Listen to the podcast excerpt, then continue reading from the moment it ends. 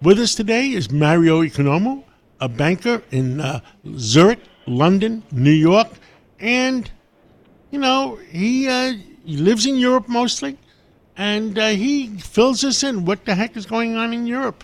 Uh, Mario, uh, it's a hot Sunday uh, in New York. Tell us what's going on in Europe and how are they faring. Yes, uh, good morning. Uh, it's actually a very warm summer in Europe as well.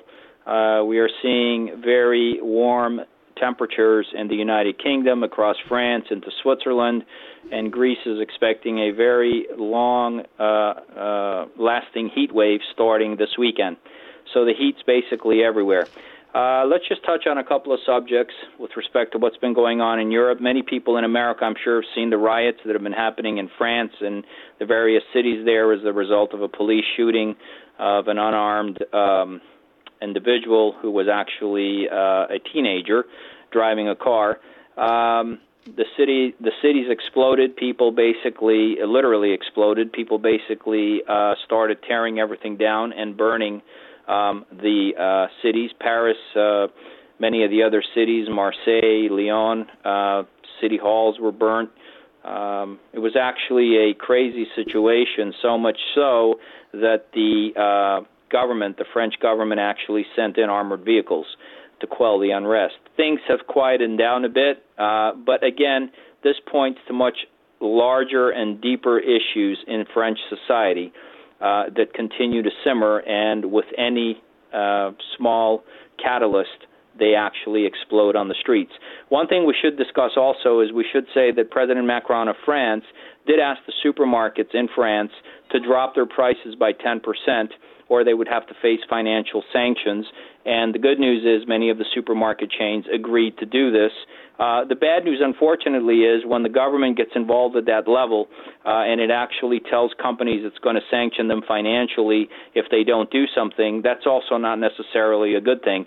They continue to have extreme food inflation across the European Union, and the reason for this is because many of the farms, as, we as we've discussed on your program, have actually closed.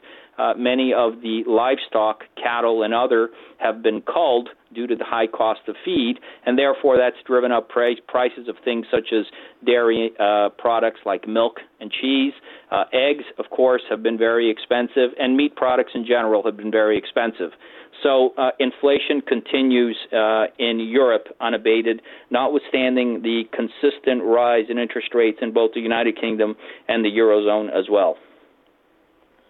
Well, that's a. Uh, uh are they going to continue? You know, the United States. Uh, uh, there, there's a economic war going on between the United States and and Russia and Saudi Arabia over oil I mean, Russia and Saudi Arabia want ninety dollar oil. The United States wants sixty five dollar oil, uh, and uh, nobody really knows if if Saudi says they're cutting it, but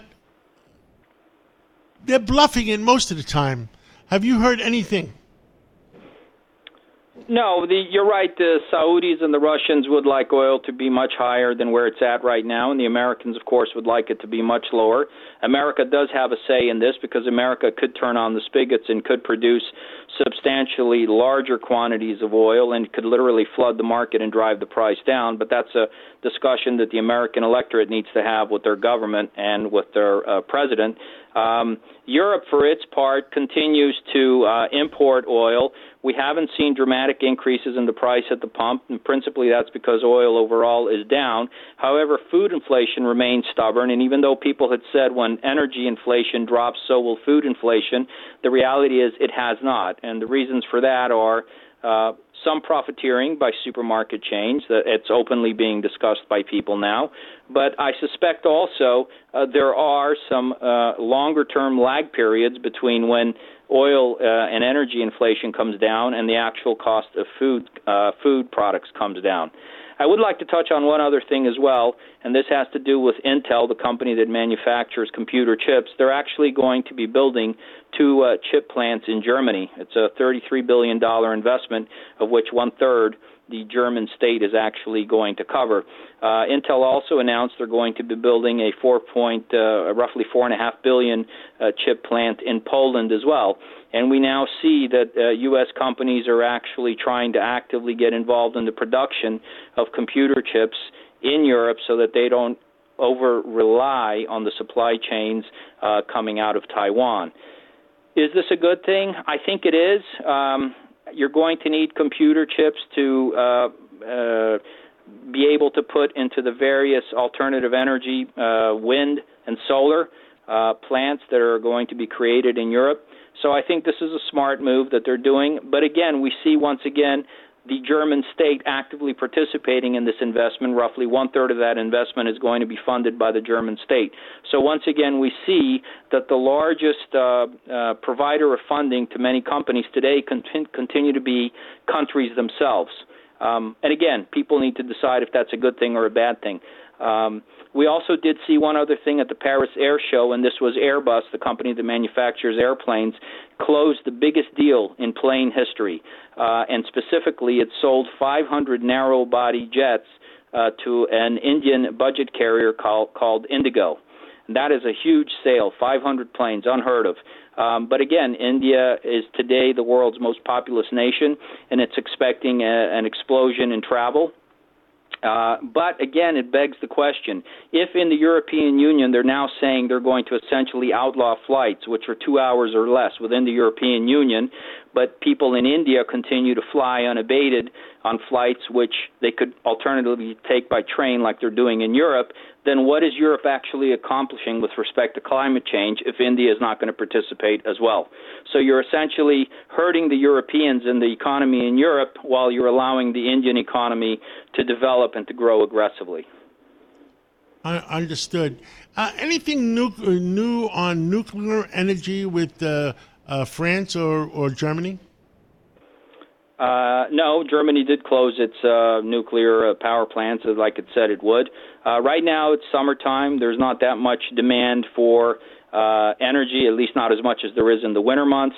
Uh, this will be a hot summer, it looks like in Europe, so we'll have to see what the demand is going to be with respect to the air conditioners. But many countries in Europe have actually told uh, the, their uh, various city services, etc., that they're not allowed to actually lower the thermostats below a certain level.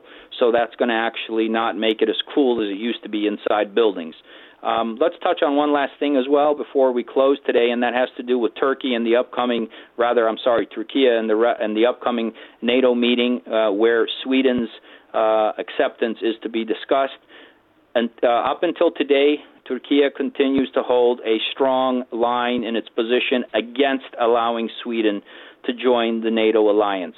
Um, it is continuing to essentially say that Sweden harbors terrorists and unless the laws change and those terrorists are extradited from Sweden to to uh, Turkey, Turkey will hold its line and it will not allow Sweden in. The reality is nobody knows what's going to happen, and it's going to come down literally to the actual meeting uh, in uh, in uh, in the Baltic uh, states that's upcoming in the following week to see what Turkey is actually going to do with respect to Sweden. Well, Mario Economou, thank you for the update, and uh, we'll talk to you again real soon. Thank you. Enjoy your Sunday.